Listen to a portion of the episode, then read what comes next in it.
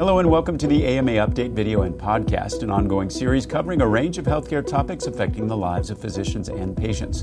Today we have our weekly look at the headlines with AMA's Vice President of Science, Medicine, and Public Health, Andrea Garcia in Chicago. I'm Todd Unger, AMA's Chief Experience Officer, also in Chicago. Uh, good to see you again, Andrea. It's good to be here. Thank you.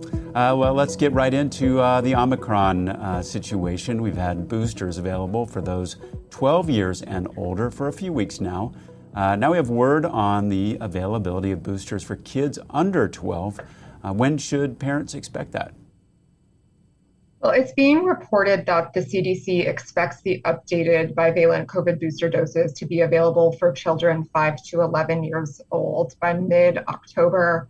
And this information is based on the CDC's fall vaccination operation planning guide, which was released last Tuesday. And that document indicates that if it's the vaccines are authorized by the FDA, then CDC anticipates a recommendation for bivalent COVID vaccines as a booster uh, for that pediatric age group uh, in early to mid October. Uh, just as a current reminder, Pfizer's vaccine uh, is currently available uh, for those uh, 12 and older. Moderna's is available for those 18 and older.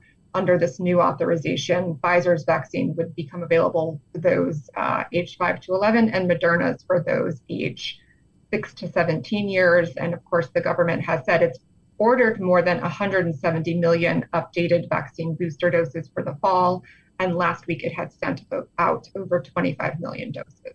Well, it's interesting because there have been reports now of shortages of the Moderna booster vaccine. What's going on there, and uh, when will that be resolved?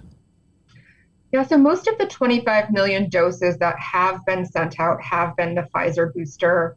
Um, and uh, according to some reports, uh, some pharmacies like CVS and Walgreens um, are reporting that the government supply of the Moderna updated booster remains limited, and that's causing appointments for the product to vary across the country. So both CVS and Walgreens have said they're working with the government to acquire more Moderna doses. The supply shortage of the Moderna boosters does stem from production issues at one of its plants. Uh, but in a statement last week, Moderna said it expects to resolve those supply issues for its new bo- booster in the coming days. Um, and the company said it does plan to deliver 70 million doses of its bivalent booster by the end of the year. The Assistant Secretary for Preparedness and Response said last week that pharmacies will be receiving millions more doses of Moderna and that production is ramping up. And they anticipate the supply will continue to increase in the coming weeks. Um, I, I, think it's important to note that pharmacies have not seen any supply issues with the Pfizer vaccine booster. So anyone who wants an updated COVID booster should still be able to get one. Oh, thank you uh, for that information. Uh, in more vaccine news, results are out from a follow up study on adolescents and young adult patients who were diagnosed with myocarditis after receiving a COVID 19 vaccine. Andrea, what do we need to know there? Well, a new CDC study found that approximately 80% of 393 patients diagnosed with myocarditis after receiving an mRNA COVID vaccine, such as Pfizer or Moderna, were considered recovered by healthcare professionals at least 90 days since the outset of myocarditis. The CDC collected this data through follow up surveys from people aged 12 to 29, uh, for whom a report of myocarditis after the vaccine was reported to VAERS, which is the Vaccine Adverse Event Reporting System. And those reports were between December of 2020 and November of 2021. The CDC is continuing to follow up on those patients who were not considered recovered since myocarditis symptom onset. Uh, they're hoping to understand some of those longer term outcomes. Um, and just a reminder that this, uh, this uh, data shows that it's a rare risk for myocarditis and pericarditis after receiving the mRNA vaccines. Uh, these cases occurred most frequently in adolescent and young males within seven days of receiving an mRNA COVID vaccine, and they were more common following the second dose. Uh, CDC, of course, continues to recommend vaccination for everyone six months and older, uh, determining that the benefits outweigh the risks. And it's also important to remember that myocarditis and pericarditis have been associated with recent COVID infections as well. That's right. Well, let's uh, take a look at the numbers. Speaking of COVID, how are we looking this week? According to the New York Times, cases and hospitalizations and test positivity have all fallen noticeably in recent weeks, and it's a promising sign that conditions are improving nationally. Uh, the daily average uh, of reported cases is just over 52,000. That's the lowest level since April. It's a decrease of 23% in the last two weeks. We have a few states that are seeing slight increases in cases in recent days, but they are really the exception. Reported cases are declining in most states and territories. Well, a little perplexing uh, numbers on the hospitalization and death side. Um, if I understand correctly, still a, a, a persistently high number there uh, for deaths. Uh, let's talk about what's going on uh, in that realm. Yeah, so hospitalizations are falling nearly everywhere throughout the nation. The daily average number of those hospitalized COVID is about 30,000, which is a decrease of about 14% over the past two weeks. But as you alluded to, deaths remain stubbornly high. That daily average uh, is currently around 417 deaths. It's a 9% increase from two weeks ago. Um, and this, it's more than twice the number of daily deaths that are typically seen in a bad flu season, according to the New York Times. And I think it's all the more reason to get your COVID booster and your flu vaccine as soon as you can. And as a reminder, you can get both of those vaccines at the same time. Uh, that is in, uh, incredibly good uh, advice, and we're going to hear more from uh, AMA's liaison to the ACIP and our board chair, Dr. Sandra Fryhofer, uh, encouraging folks to get that flu vaccine as well. Medicine doesn't stand still, and at the AMA, neither do we. AMA members are physicians like you who are shaping the future of medicine. Become a member today and join the movement. Visit ama-assn.org slash moving medicine.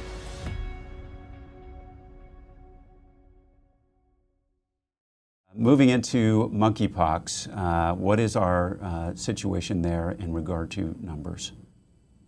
The CDC is reporting just over 25,000 total confirmed cases since the US outbreak began in May. Um, as we talked about last week, there has been one death uh, from monkeypox uh, confirmed in California. That's the first death in the US due to monkeypox. Uh, new monkeypox cases in the US have been steadily dropping in recent weeks, and that daily average of cases reported is under 200. I think with that being said, there was a briefing last week, and David Harvey, who's the uh, director of the National Coalition of STD Directors, said that while there is some hope with these cases leveling off, that should not be anyone's solace that this outbreak is done. Uh, health leaders uh, added at that briefing um, that for this hopeful trend to continue, we need continued work and continued investment, especially in reaching those underrepresented groups. Absolutely. Well, uh, challenges abound, and as we try to keep this outbreak and our COVID numbers under control, uh, the CDC recently updated its guidance on COVID 19 infection prevention and control in healthcare settings. What do we need to know there? So, the CDC published updates to their COVID IPC guidance for healthcare settings, and that came late last week. The new, new guidance indicates that these updates reflect the level of vaccine and infection induced immunity, the availability of effective treatments and prevention tools for COVID. And they really streamline and consolidate the existing healthcare IPC guidance. Uh, some of the things included in, included in these updates are that vaccination status is no longer used to inform source control, screening testing, or post exposure recommendations and the circumstances for use of source control, which is also known as universal masking, were updated. So, source control is now recommended for everyone in a healthcare setting when that SARS CoV 2 community transmission level is high. We just note that that community transmission metric is different from the COVID 19 community level metric that we use in non healthcare settings. Uh, so, 70% of communities across the US are still at a high uh, community transmission level. The guidance provided updates on circumstances when universal use of PPE should be considered, and in general, uh, indicated that performance of pre procedure or pre admission testing for patients and screening testing for asymptomatic healthcare personnel without a known exposure is now at the discretion of the facility. Well, there have been some updates too on managing healthcare personnel with infection and exposure. What do we need to know about those changes? So, some of the updates to the interim guidance for managing healthcare personnel with a SARS CoV 2 infection or exposure include that in most circumstances, asymptomatic healthcare personnel with higher risk exposures do not require work restrictions if they don't develop symptoms or test positive for the virus.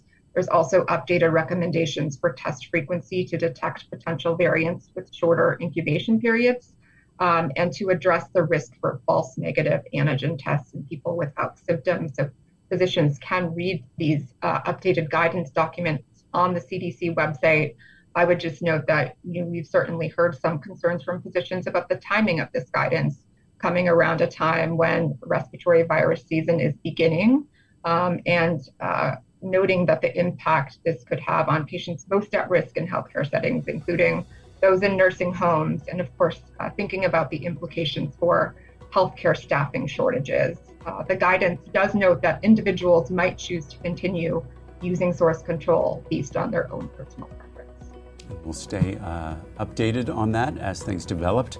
That's it for today's episode. Thank you, Andrea, for being with us today, and we'll be back soon with another AMA update. You can find all our videos and podcasts at ama-assn.org slash podcasts.